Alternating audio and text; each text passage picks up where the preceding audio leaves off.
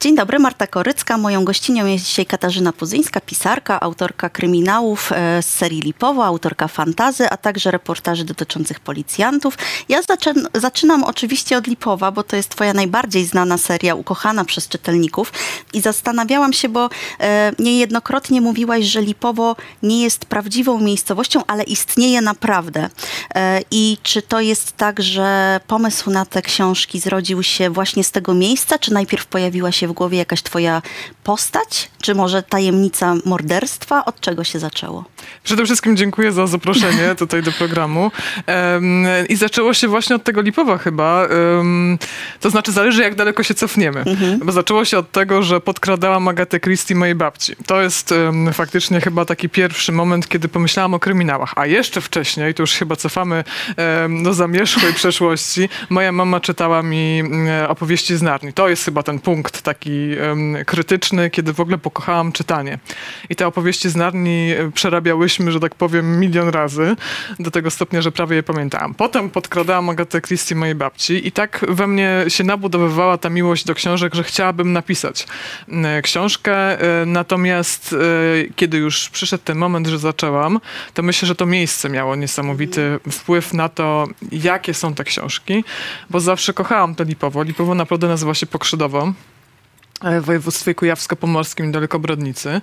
E, I właśnie tam, ponieważ e, tak kochałam to miejsce, umieściłam akcję moich książek.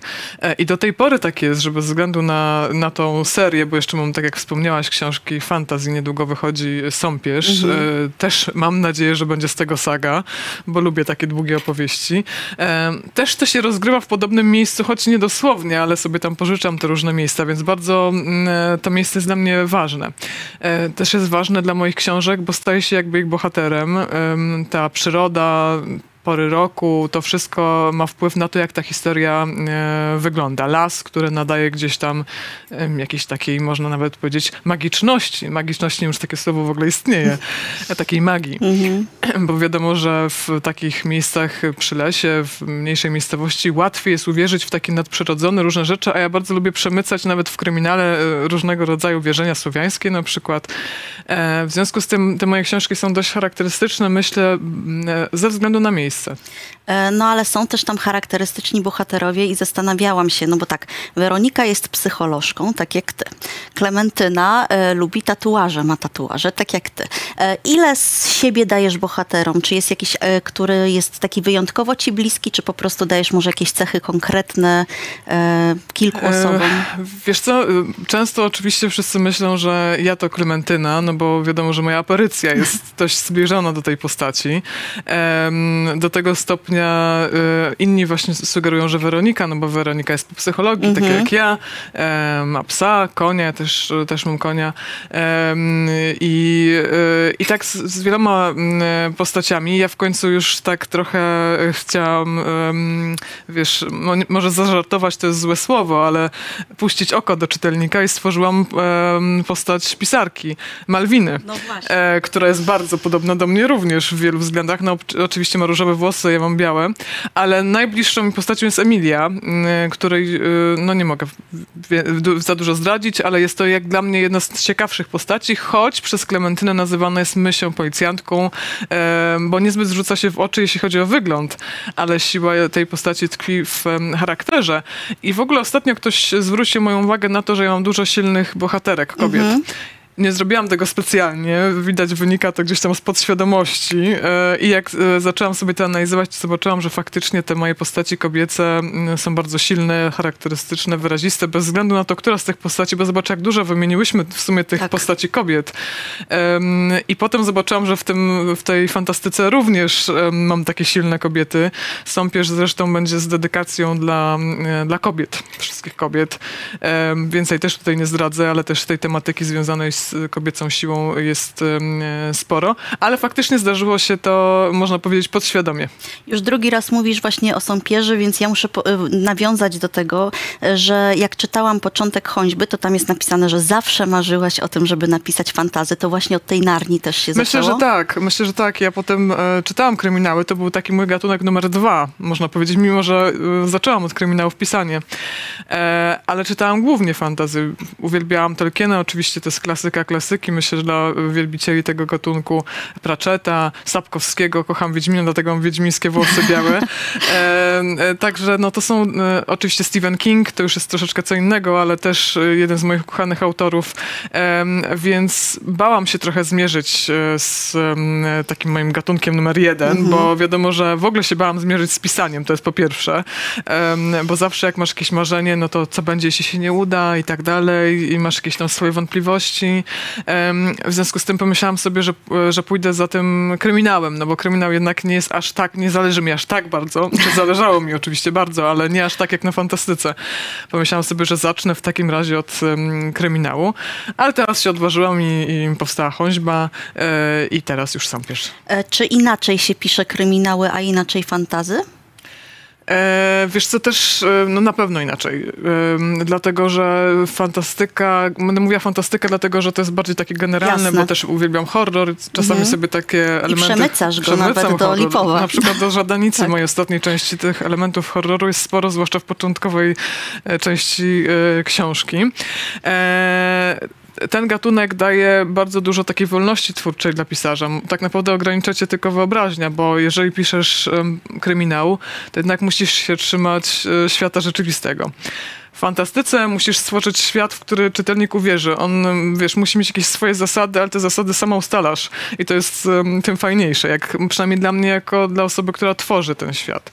E, mam nadzieję, że dla czytelników e, także. E, W kryminale, no jednak musisz jakieś tam e, zasady zachować, mimo że ja też przemycam, tak jak mówiłyśmy, te różne elementy do tych książek, ale musisz zrobić jakiś taki research, na przykład związany ze zbrodnią, czy z działaniem policji, z nie wiem, no to, to co musisz użyć w danej części, coś ci potrzebne, czy tam, nie wiem, jak, jak wygląda rana kłuta, cięta, szarpana, cokolwiek. E, Tutaj możesz sobie coś wymyślić, na przykład, nie wiem, truciznę możesz wymyślić w fantastyce jakąś zupełnie inną, a, w, a tutaj w e, kryminale musisz mieć truciznę, która istnieje. Musisz wiedzieć, jak zadziała na ciało, musisz porozmawiać w związku z tym ze specjalistą e, na ten temat i tak dalej. Ale w pewnym momencie ja miałam też taką, ponieważ jestem też autorką tych książek non-fiction na policji, e, spędzałam dużo czasu z policjantami, dużo rozmów przeprowadziłam i też zaczęłam troszkę inaczej patrzeć na to, mm, na ten kryminał. To znaczy miałam taki trochę przesyt zbrodni, zmęczenie tym, że mm, tak jakbyśmy trochę reklamowali tę zbrodnię, może to jest złe słowo, ale no jednak robili ze zbrodni rozrywka. E, I jakoś mnie to tak e, zabolało, jak do takich wniosków doszłam, e, ponieważ jak rozmawiałam z tymi policjantami, jak widziałam ich, jak, znaczy widziałam ich reakcje, jak opowiadali mi o pewnych sprawach, wiesz, wielki facet, który ma łzy w oczach albo drżący głos, choćby nawet przez tę jedną chwilę, kiedy sobie na to pozwoli, bo to nie jest takie Tak. oczywiste. I nawet nie będąc w danym miejscu, to czujesz te emocje i jakby wiesz, że kurczę, no to jest prawdziwe, prawdziwe łzy, prawdziwa krew i tak dalej. Mm, Więc pomyślałam sobie, że taką odskocznią jednak będzie ta fantastyka, gdzie to wszystko jest wymyślone.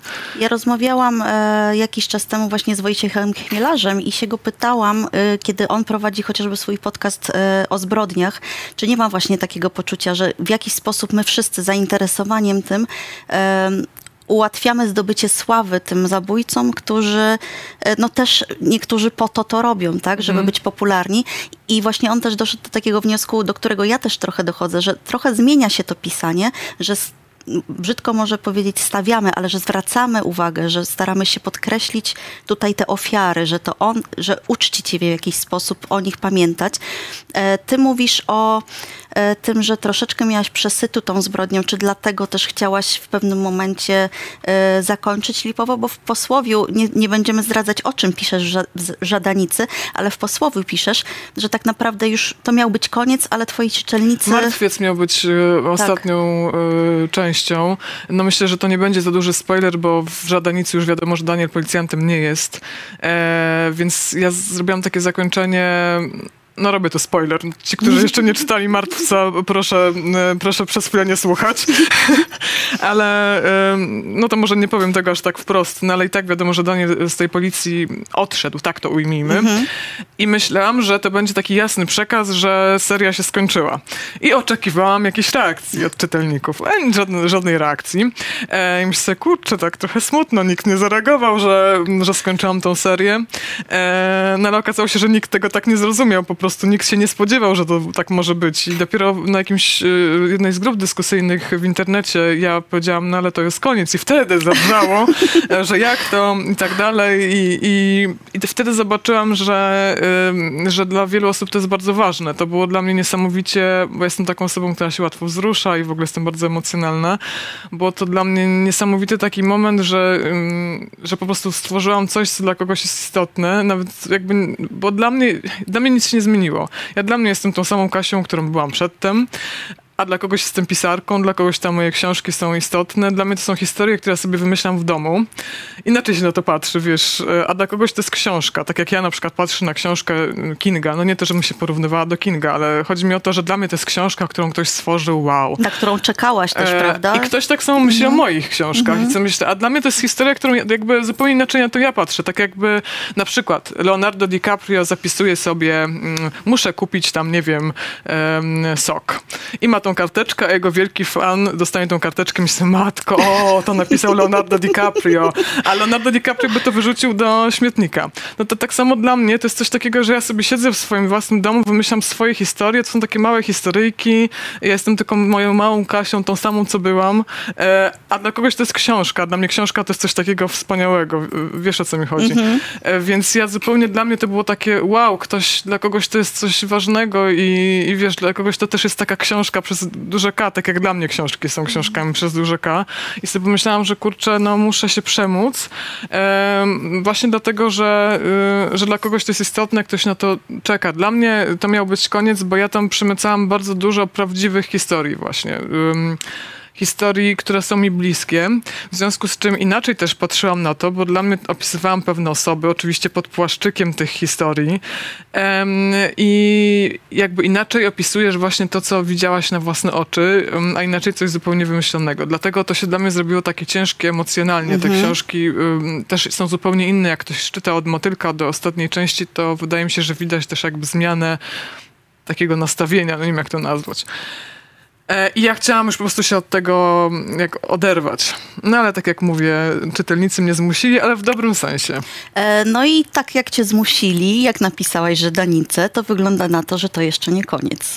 No, y, końcówka by sugerowała, że powinno coś się dalej wydarzyć, ale nie mogę więcej powiedzieć. Dobra, no to nie będę więcej pytać, ale zapytam w takim razie o pierwszą część.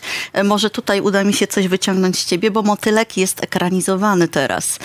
Czy zdradzisz nam, kto kto gra główną rolę, kiedy premiera, albo cokolwiek. E, nie mogę nic zdradzić, bo już obowiązuje mnie tajemnica. Dokładnie. E, więc mam nadzieję, ja nie zna, znaczy ja, ja nie pisałam scenariuszy, ja zostawiałam to w rękach właśnie producentów i też chcę mieć taką niespodziankę, jak, to, jak jest to widziane przez twórców. Byłam na planie zdjęciowym, e, więc to było fantastyczne oczywiście doświadczenie, no bo wiesz, coś co wymyśliłaś, znowu tak jak, wiesz, naprawdę, ja nadal siebie, mimo że ja napisałam już tyle tych książek, um, chyba teraz 19 będzie, wydaje mi się, nadal dla mnie to jest surrealistyczne, że ty tutaj robisz ze mną wywiad. E, wiesz, dlaczego ktoś miałby chcieć ze mną rozmawiać, jak ja jestem po prostu zwykłą babą z lasu, jak mówię o, o sobie. E, I wiesz, i to, że ktoś chciał zrobić ten, ten film na, na, mój, tem, znaczy na mój temat, bo też będę w, w programie na mój temat, można powiedzieć, mhm. dokumentalnym, ale wracając do tego serialu faktycznie um, fajne, naprawdę fajne uczucie, że nagle to Lipowo zaczęło istnieć. Wiesz, y, myślę, że każdy, no, każdy autor chyba marzy o tym, żeby powstała ekranizacja jego powieści. Tak mi się wydaje. Nawet ci, którzy tak krytykują, no bo wiesz, wiadomo, że nie zrobisz nigdy mm, ekranizacji, y, właściwie można powiedzieć, że to będzie adaptacja, nie ekranizacja, bo tam będzie po, pozmieniane trochę. Ale nawet jak robisz ekranizację, to tak czy siak nie jest to, wiesz, słowo w słowo to samo, no bo to jest jednak inny język filmowy i książkowy książkowe. Jasne. Tak samo jak e, też e, słyszałam taką opinię, że audiobooki są też jakąś formą adaptacji książki. E, też się znowu odwołam do Wojciecha Chmielesza, bo on z kolei mi powiedział, że e, inaczej się czyta książkę, kiedy możesz to sobie wszystko w głowie sam przeanalizować, inaczej jak audiobook. E, a u ciebie, e, Lipowo, e, od lat czyta Laura Breszka. Tak. Tutaj jesteś wierna, czy ona jest wierna, jesteście Jesteśmy sobie sobie wierne. wierne. Tak. E, Jak to się zaczęło? Skąd właśnie ona? Czy to był taki pomysł twój, na przykład kobieta powinna czytać moje książki? Bardzo mi się podoba głos Laury Breszki. Naprawdę jest, Mhm. bo ona ma taki charakterystyczny, to nieco taki zachrypnięty. Bardzo mi się podoba ten głos. Chociaż niektórzy mówią, że ja też mam charakterystyczny. E, natomiast ona fantastycznie, czytelnicy są zachwyceni e, Mhm. tą jej interpretacją. E, to jest takie fajne uczucie, bo ja też jestem, mm, tak jak ci wspomniałam, poza wizją, jestem obecnie fanką audiobooków i bardzo często słucham audiobooków w różnych e, sytuacjach. Tak zawsze, nie było tak zawsze, bo kiedyś wręcz mówiłam, nie, tylko papierowa książka, żadnych e-booków, żadnych audiobooków, nie, w ogóle tylko klasyka. E, ale teraz zmieniłam zdanie, czytam i e-booki, i audiobooki słucham. E, I wiesz, i faktycznie tam sobie posłuchałam fragmentów, nie to, żebym swoich książek słuchała właśnie, ale, ale wiesz co, no, zupełnie inny tekst niż ja miałam w głowie. Zresztą to w ogóle tak jest, że mam no, na przykład spotkania z czytelnikami i oni mówią, że odebrali jakąś scenę albo jakąś postać w jakiś sposób. No chociażby Emilia, o której mm, wspomniałyśmy, y, jest przez niektórych odbierana negatywnie. Jest podział moich czytelników pomiędzy mm, dwie Obozy. główne, bo tak, dwa obozy głównych bohaterek, a dla mnie zupełnie inaczej widzę tę postać. To tak samo jest z jakąś sceną, która jest w jakiś sposób opisana przeze mnie. Ja w swojej głowie mam jakiś głos, czy jakąś tam, wiesz, e, nastrój tej sceny, a on może być zupełnie inaczej e, zinterpretowany przez lektora, który czyta e, książkę, bo Laura czyta mm, e, tę e, lipowo, ale a jako ciekawostka Laura też czyta moje e, kwestie w policjantach, więc jest moim głosem, e, można powiedzieć, na stałe. Oprócz e, tych książek fantastycznych, które są męskim głosem czytane. Mhm. Czy to jest właśnie jakiś taki zamysł twój, że tutaj Jest kobieta... to zamysł Mhm. faktycznie, bo ym, głównym można, znaczy zamysł był taki, że głównym bohaterem będzie Zamir w tej Mhm. fantastyce, to jest kat taki stary, ale nigdy z moimi bohaterami nie mogę dojść do ładu w tym sensie, że jednego chcę przód wypchnąć, ale potem inni się pchają. Tak było też z Klementyną, która w Motylku pojawiła się dopiero mniej więcej w połowie książki. Mhm. Myślałam, że to będzie taka trochę poboczna postać, a ona się pchała, pchała na sam przód.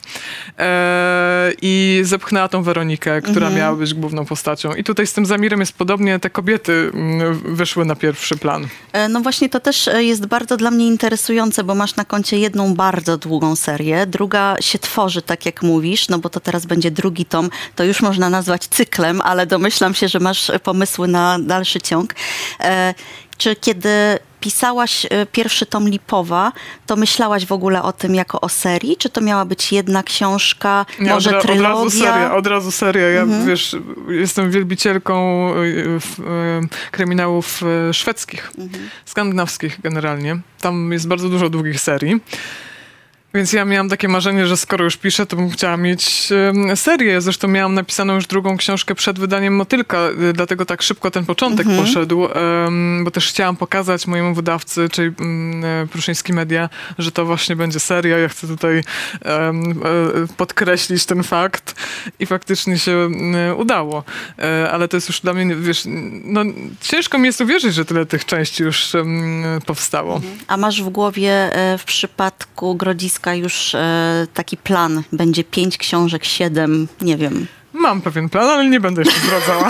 Bardzo jesteś tajemnicza w takim Staram razie. się, bo jak widzisz, jestem dość gadatliwa i boję się zawsze, że trochę za dużo powiem, e, więc muszę się pilnować. Kiedy, Rozumiem. kiedyś byłam na takim spotkaniu autorskim, gdzie prowadzący z kolei zdradził, kto był mordercą, a to było dwa dni po premierze e, i e, ja widziałam już, do czego to zmierza i tak, tak wiesz, chciałam mu delikatnie zasugerować, że nie tędy droga, e, ale on był, że tak powiem, głuchy na te O sugestie. kurczę. E, I zanim zdążyłam go zastopować, to on powiedział. Ale wtedy mordercze spojrzenia z sali, jeszcze bardziej mordercze niż moje, bo on mówi, no bo, no przepraszam, bo ja myślałem, że jak państwo przyszli na spotkanie, to państwo już wszyscy przeczytali, nie? nie wszyscy w ciągu dwóch dni są w stanie przeczytać książkę, tym bardziej, że moje są dość pokaźne. Ale muszę przyznać, że je się bardzo szybko czyta, dlatego że e, jeśli dobrze pamiętam, 470 około stron ma Żadanica. Ja przeczytałam rzeczywiście ją w 24 godziny. Moje dzieci trochę może na tym ucierpiały, e, bo gdzieś tam się bawiły klockami, a mamusia mówiła, no fajnie się bawisz i za chwilę gdzieś tam szukała e, ucieczki w stronę, w stronę stron właśnie. Ale też wspomniałaś o audiobookach, których słuchasz i rozmawiałyśmy też przed naszą rozmową nagrywaną o tym, że audiobooki też pozwalają na to, żeby od tej książki się trochę nie odrywać. Ja mam taki motyw, że ja na przykład smażę naleśniki no. czasem w weekend i wtedy sobie włączam audiobook. Ty na przykład mówiłaś mi, że biegasz przy audiobookach. Tak. To, jest inne bieganie y, niż przy muzyce, nie wiem, jakiejś takiej energetycznej, której ja sobie wyobrażam, zazwyczaj słuchają biegacze? E, wiesz co, ym, na tym etapie, bo ja przedtem w ogóle biegałam bez słuchawek. Ym, ja słucham dość ostrej muzyki. Mhm. E, metalowej, ale takiego ekstremalnego metalu, można tak. powiedzieć. E, znaczy moim ukochanym zespołem jest Metallica, ale to jest najdelikatniejsze, czego słucham. E, w związku z tym faktycznie tej energii dużo jest w tej muzyce, ale nigdy nie słuchałam jej podczas biegania. Mhm. E, słuchałam sobie raczej lasu, słuchałam swojego oddechu, tak traktowałam to jako taką medytację, można mhm. powiedzieć. Ale od kiedy się zakochałam w audiobookach, to sobie właśnie słucham tych e, książek i tutaj e, traktuję to jak taki mój wolny czas, nie, jakby mm, nie wpływa to na to, w jakim tempie biegnę, czy coś takiego, tak jakbym to były moje myśli, jakaś historia, ktoś mi mhm. opowiadał i to, jest, i to jest naprawdę takie odprężające dla mnie. No właśnie mówisz o tym, że bieganie jest takie odprężające. Ty często też dzielisz się e, w mediach społecznościowych e, swoją historią biegania, jakimiś epizodami związanymi z tym. Ostatnio na przykład napisałaś też o, e, właściwie przypomniałaś o tym, że od 11 roku życia jesteś wegetarianką, teraz weganką. I mam wrażenie, że ty jesteś jedną z takich pisarek, które bardzo dbają o ten kontakt z czytelnikami poprzez właśnie media społecznościowe. Jak to się w tobie w ogóle, to się jakoś naturalnie narodziło, czy ktoś ci powiedział, to się będzie dobrze, e, nie wiem, łączyło z tymi marketingowymi rzeczami, czy to wypływało z ciebie? Wiesz co, wszystko co ja robię, robię z serca. E, może to tak zabrzmi jak taki e, truizm, czy, czy tak jakbym teraz to wymyślała, ale taką jestem osobą. Jestem taką... Mm, bardzo ideologicznie mhm. nastawiona do mm, życia. E, może to wynika z mojej przeszłości punkowej, bo to też była taka mocno ideologiczna muzyka. E, I w związku z tym strasznie sobie cenię te media społecznościowe, nie dlatego, że tak wypada, albo nie wiem, nie będę pisała kryminałów, albo czegoś tam, bo tak teraz jest moda, teraz co, to. Ja muszę to czuć. E, I te media społecznościowe dają mi właśnie możliwość kontaktu z czytelnikami. Jak była pandemia, no to był jedyny kontakt. Teraz powoli ruszają też ich spotkania autorskie, ale wszędzie, nawet przed przed pandemią e, wszędzie nie mogłam dojechać. To jest nie, niemożliwe, nierealne, więc e, cieszę się, że jest teraz taka możliwość. No, niektórzy krytykują, są różne minusy mediów społecznościowych, wiadomo, ale też możemy ich użyć do dobrych, fajnych rzeczy, chociażby właśnie takiego wzajemnego kontaktu, jakiejś dyskusji i w ten sposób każdy, kto ma ochotę, może sobie do mnie zagadać i, i myślę, że to jest fajne. E, moim zdaniem też to jest fajne i też mam właśnie takie odczucie o, o ten marketing za tak trochę adwokatem diabła chciałam być, bo mam takie wrażenie, wrażenie, że to wypływa z ciebie. I też to, co mi się podoba, to nawet właśnie ten wpis e, o weganizmie. Ja sobie tutaj nawet gdzieś zapisałam, oczywiście teraz nie wiem w którym miejscu, ale tam było napisane, e, że nic na siłę, że to jest fajne, jeżeli ktoś e, zrobi jakiś mały krok w tę stronę, że nie trzeba być od razu radykalnym. Bo czasem jest tak, że niektórzy uważają, że wiesz co, nie będę biegać, przykładowo mhm. nie będę biegać, bo właśnie to jest za ciężkie, ja nie przebiegnę, nie wiem, 10 kilometrów. To nie przebiegaj 10, możesz przebiec jeden jeden. Dlaczego to jest złe? To jest dobre. Wiesz, jakby ja uważam, że trzeba czerpać z życia jakąś tam radość i, i nie stawiać sobie takiej presji, bo czasami jest tak, że sami sobie narzucamy jakąś taką, wiesz, albo hamujemy siebie, albo narzucamy sobie, że coś musimy zrobić, nie wiem, musimy być perfekcyjni, czy cokolwiek. Wystarczy, że zrobimy małą rzecz i z tej małej rzeczy będziemy, mm, wiesz, zwłaszcza jeżeli dużo osób zrobi małą rzecz. A propos tego weganizmu. Tak. Jeżeli dużo osób nie zje jednego kotleta, to to, nie, to będzie 10 milionów kotletów, które nie zostaną zjedzone. W związku z tym mm, ja do tego tak podchodzę i myślę też, że takie bardzo agresywne mm, agresja czasami wynika w takich sytuacjach z tego, że bardzo by się chciało coś zmienić. I następuje w tobie taka błagam, już niech to się zmieni. Ale czasami trzeba się uzbroić w cierpliwość i metodę małych kroków. Jak ja, jak ja przestałam jeść mięso w wieku 11 lat, to wszyscy się ze mnie śmiali, bo ha, ha, ha, zwierzątka, ha, ha, nie jesz mięsa, bo zwierzątka. Teraz już dla nikogo to nie jest mhm. dziwne. E, więc czasami po prostu no, trzeba robić swoje. Wiesz co, ja mam taką koleżankę, która w wieku pięciu lat przestała jeść mięso, dlatego że zobaczyła jakiś film dokumentalny. Hmm. no i autentycznie się tego trzymała przez, i trzyma do tej pory. Mm. Zastanawiam się, skąd w tobie w jedenastolatce się to wzięło, no bo, yy, no bo to jednak jest wczesny wiek, żeby podjąć taką świadomą decyzję. Wiesz co, no nie widziałam różnicy pomiędzy tym, że mam psa, a tam stoi krowa, dlaczego ten pies jest lepszym zwierzakiem niż ta krowa. E, I dlaczego na przykład, nie wiem, rodzice podchodzą do krowy, mówią głask, głask, głask, a potem kotlecik jest na stole. Mhm.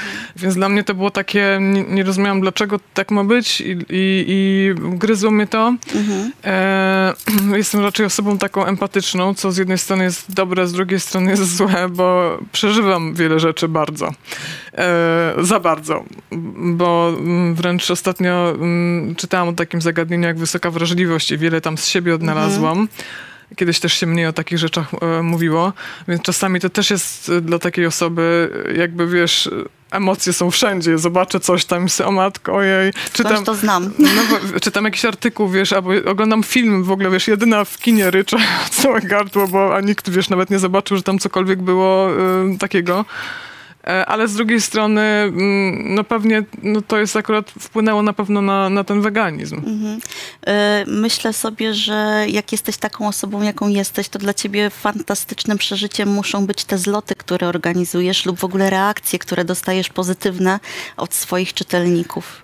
Wiem, że to wszystko naprawdę może brzmieć, jak ja bym tutaj, wiesz, się podlizywała, ale dla mnie naprawdę, kto był na tym zlocie, to wie, że ja tam łzy w oczach to mam co chwilę.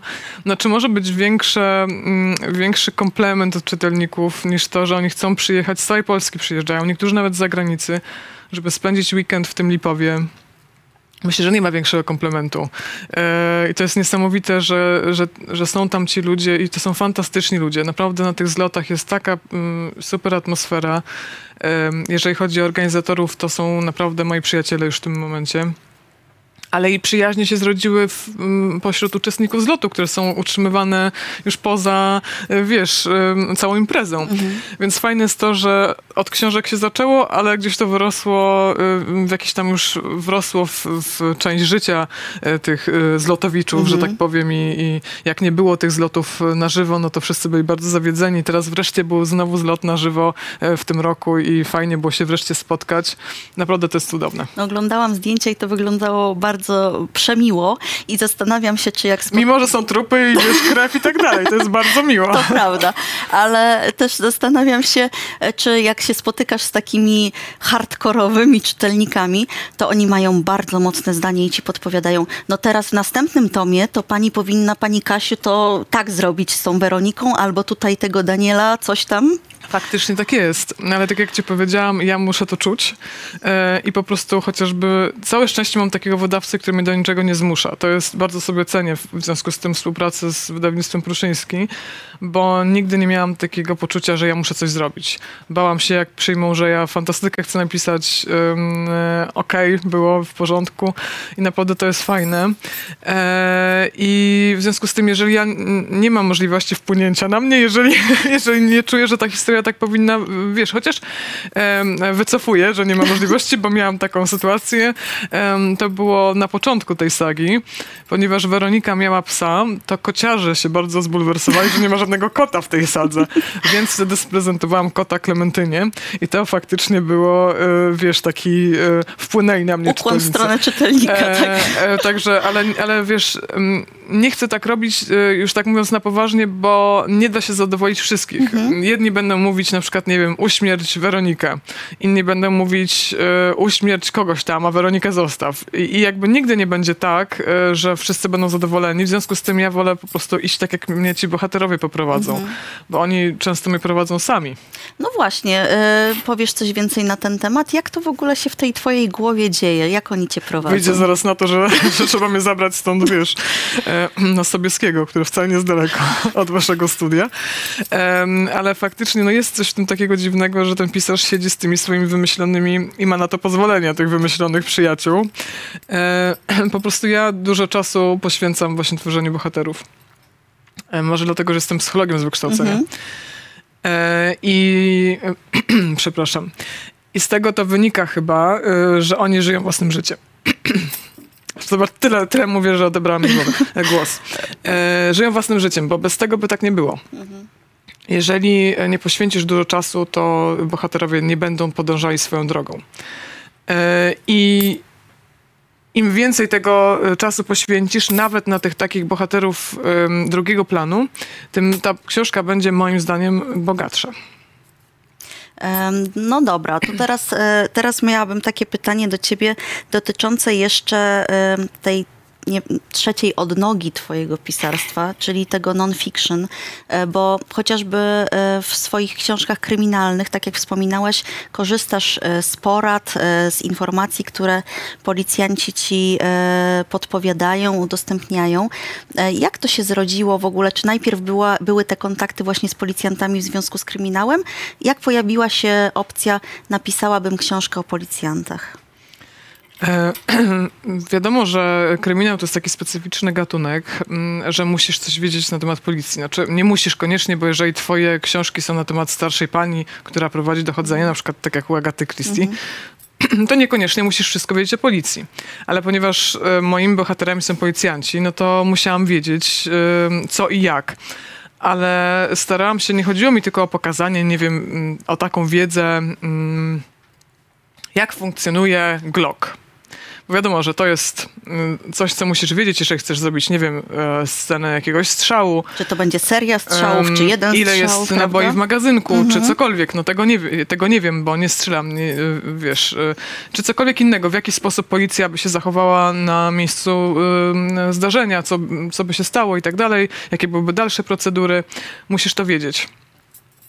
Mm, ale ważniejsze dla mnie co jest kluczem, e, myślę, e, to jest, co ten policjant czuje. Mhm. Bo okej, okay, możesz mieć e, jakąś tam, wiesz, super ekstra scenę akcji i w ogóle jest to ekscytujące, ale co on ten człowiek, jak, jak to jest wchodzić do pomieszczenia, gdzie widzisz, nie wiem, tutaj samobójcę, który by stał w oknie i musisz, masz 5 sekund na reakcję. Co wtedy się dzieje w tobie? Um, co się dzieje w tobie, jeżeli musisz, masz jakiegoś człowieka, którego musisz, do którego musisz strzelić, ale wiesz, że będziesz mieć z tego powodu problemy, bo to nie jest tak, że sobie możesz tak o, strzelać.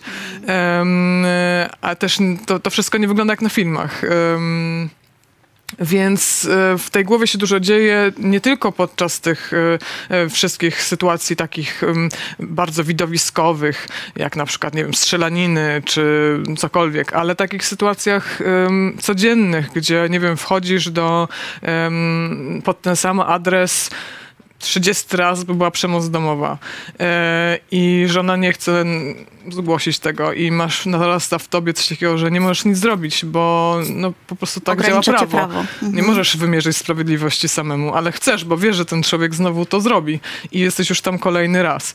E, potem, y, co się dzieje na komendzie, kiedy masz jakiś tam, wiesz, dowódcę, z którym nie do końca jest jakiś beton, na który trafiasz i też czujesz frustrację, że można by więcej, że chcesz więcej zrobić, ale nie możesz. E, I tak dalej. I to jakby mm, jest bardzo trudna praca ze względu zarówno na to, co ci policjanci oglądają w swojej pracy na ulicy, ale mimo to, że to są takie okropne rzeczy, to wielu z nich mówi, że to jest o wiele łatwiejsze niż to, co się dzieje na komendzie. Mhm. E, oczywiście wszystko zależy od jednostki, nie możemy generalizować. Tak. E, więc i potem jest jeszcze e, życie domowe, kiedy wracasz do tego domu i tam masz swoją rodzinę, która często ma, no ciężko jest jej również, ponieważ ta służba jest, no nie będzie na przykład świąt, bo tatuś musi, czy ta mamusia musi jednak pójść na służbę, albo nagle służba się przeciągnęła i nie zdążył na występ e, dziecka albo coś, więc no teraz mówię oczywiście w bardzo dużym skrócie, bo mhm. nie mamy tutaj tyle czasu, żeby wszystkie wątki poruszyć. E, I chciałam bardzo przekazać e, w tych moich książkach, nie tylko w tym non-fiction, bo tam wiadomo, tam ja jestem nieważna, ważni są moi rozmówcy, oni wszystko opowiadają, ale nawet i w tym Lipowie, które jest książką jednak fikcyjną, e, bardziej mnie interesowało pokazanie właśnie tego, co czują ci ludzie, niż e, jakieś tam strzelaniny. Strzelaniny też się zdarzają w Lipowie. E, ale wiesz o co mi chodzi, że mhm. po prostu mm, może to znowu, wiesz, wraca ta psychologia, że to mnie jakby interesuje, te, te uczucia tych, tych ludzi. No właśnie, bo nawet e, znajduję takie e, opisy twojej twórczości, że Lipowo to nie jest kryminał, to jest połączenie kryminału z e, powieścią obyczajową, bo dla ciebie ci bohaterowie, relacje między nimi, właśnie to, co się też dzieje na komendzie, te uczucia wszystkie, wszystkie e, są niezwykle istotne. Wiesz co, teraz myślę, że coraz rzadziej są takie stricte kryminały, w których nie masz dodatkowych. Mhm. To się zmieniło też. Myślę, że przyszło trochę ze Skandynawii, bo mhm. to jest typowe dla ty, tych e, znanych autorów skandynawskich, że jednak oprócz historii kryminalnej masz też e, i wątki właśnie e, takie obyczajowe, społeczne, e, bo też przecież wiesz, e, możesz przemycić różnego rodzaju przemyślenia na temat takich ważnych, różnych ważkich kwestii, nie wiem, sytuacji kobiet czy cokolwiek w takiej książce, bo też myślę, kryminał staje się takim jakby odzwierciedleniem naszego społeczeństwa. Zresztą nie tylko kryminał, no każda powieść pokazuje, jacy jesteśmy w danej chwili. Jedna osoba, pamiętam, powiedziała mi, że czemu tu się pojawia pandemia, lepiej zapomnieć o pandemii w tej książce. Jak możemy zapomnieć o pandemii? Wtedy ten świat wyglądał tak, jak będziemy za 10 lat, mam nadzieję, w spokojniejszych czasach czytać tę książkę, będziemy sobie myśleć, o tak, była pandemia. Mam nadzieję, że będzie spokojniej. Tak jest.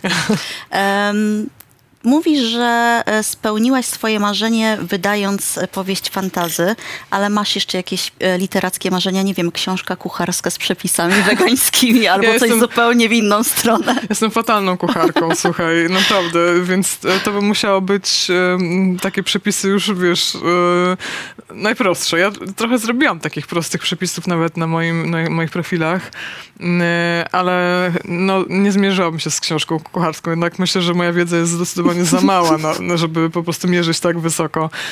E, ale bardzo bym chciała napisać horror na przykład, bo jeszcze horroru, mimo że tych elementy się pojawiły, mm, to bardzo lubię ten gatunek. E, najbardziej się boję takich horrorów, gdzie większość się dzieje w głowie. Znaczy, wiesz, nie masz takich mm, wyskakujących trupów Oczywiście się mogą zdarzyć, ale wiesz o co mi chodzi, że więcej nabudowujesz swoją, mhm. dodajesz sam od siebie ile, e, ile chcesz i dlatego też chyba wolę horrory czytać niż oglądać, bo, um, bo ja jestem ogólnie strachliwa. Mhm. E, I jak na przykład czytam horror, to sobie sama dawkuję, jak dużo sobie wyobrażę. Jak już za bardzo się boję, to mogę sobie to przystopować. Jak oglądam film, to to jest mi dane i nie mogę tak jakby wyłączyć tego strachu, więc ja wolę sobie bezpiecznie nie czytać książki. E, ale chciałabym kiedyś napisać horror, zobaczymy. Słuchaj, no ja nie mogę też uniknąć tego pytania o twoje tatuaże, bo jesteś, jak sama piszesz na obwolutach, najbardziej wytatuowaną chyba polską pisarką. I one są rzeczywiście niesamowite. Na, na żywo jeszcze piękniejsza, ponieważ ja dopiero w tę drogę wchodzę. Mm. Dopiero... A pokaż swój? O, mam taki, proszę mm. bardzo, listek. E, a ty masz przepiękne te tatuaże. I czy dla ciebie to jest każda, e, każda z tych rzeczy to jest jak jakaś historia? Tak, zdecydowanie. Um, lubię też, jak tatuaże mają podwójne znaczenie na przykład e, ten rękaw, w ogóle też nie lubię mówić za bardzo o znaczeniu, ale ponieważ już o tym mówiłam, to powiem. Tak. Mam tutaj taki rękaw, który jest e, z, powiedzmy z takim kwiatami, ogrodem i, mhm. i wydawałoby się, że to tylko ładne kwiatki, ale tak naprawdę każdy z tych kwiatów wybrała osoba, która jest dla mnie bardzo ważna, którą kocham e, i po prostu tak jakbym miała tu napisane imiona tych ludzi, bo wiem, kto wybrał ten, kto wybrał tamten, ale jak ktoś na mnie patrzy, to o tym nie wie i mam jakby, wiesz, ukryte takie um, znaczenie tego tatuażu. Także lubię, jak mają drugie dno. Uważam, że każdy inaczej podchodzi do tatuażu, bo też nie jest tak, że ja tutaj jestem jedyna właściwa, że zawsze tatuaż musi mieć y, jakieś znaczenie. Mhm. Jak ktoś sobie chce zrobić ładny obrazek i to dla niego jest ok, no to sobie robi. Ja wolę sobie zrobić takie, wiesz, coś, co dla mnie jest istotne, trochę jakbym miała taki pamiętnik mhm. na sobie. Um, dla mnie to jest tak, że ja praktycznie już nie zauważam tych tatuaży. One są jakby częścią mnie. Mhm. Myślę, że bardzo byłoby mi dziwnie, gdyby zniknęły. E, I były takie mm, próby, kiedyś był taki już nieżyjący model, który był cały tytułowany łącznie z twarzą. Są kosmetyki, którymi można to pokryć i, i to tak dziwnie wygląda. Ja nawet się na to nie zdecydowałam, bo sobie myślę, jak byłoby dziwnie. To nie tak, ty. To nie ja. Nawet jak oglądam moje stare zdjęcia, myślę, jakś tak goło. Ale to nie jest tak, że oczywiście wszystkich zachęcam do tatuowania się. Po prostu ja to lubię. Też wynikało to chyba z tej muzyki. Po prostu ym, w środowisku muzycznym, jeżeli się słucha takiej muzyki, powiedzmy rockowej, szeroko pojętej rockowej, no to muzycy bardzo często są wytatuowani. Ja słuchałam takiej muzyki od w sumie najmłodszych lat, więc dla mnie to było po prostu normalny wygląd. I też nie zrobiłam tego, żeby kogoś zszokować, czy, czy cokolwiek, tylko po prostu tak jakby ktoś sobie farbuje na rudo włosy, to tak ja mam na przykład tatuaże i to w ogóle dla mnie jest, wiesz, e, normalne. Nie w tym sensie, że ja chciałam być jakaś niesamowita, albo to jest takie odważne, że ja sobie e, zrobiłam te tatuaże. Tam niektórzy oczywiście wiadomo, że są docinki na ten temat, e, m, zwłaszcza w internecie się zdarzają. Na, na czole sobie jeszcze zrób, bo nie będę wymieniać innych części ciała.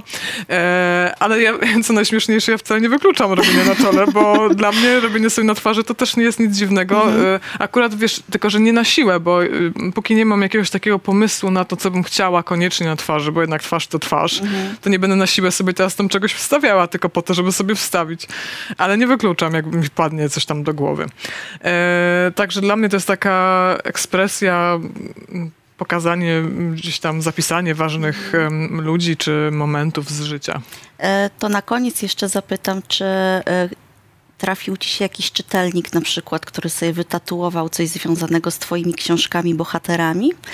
Tak, też wiesz, ponieważ tatuaże są dla mnie ważne, to też dla mnie to jest olbrzymi komplement. No jak ktoś właśnie. sobie, no wiesz, myślę, że dla każdego, bo, bo jak ktoś sobie, tatuaż jest na całe życie, jak, jak wiemy, e, to jeżeli ktoś sobie tatuuje coś związanego z, z tobą, no to to też jest, tak jak ten zlot, to też jest to niesamowite.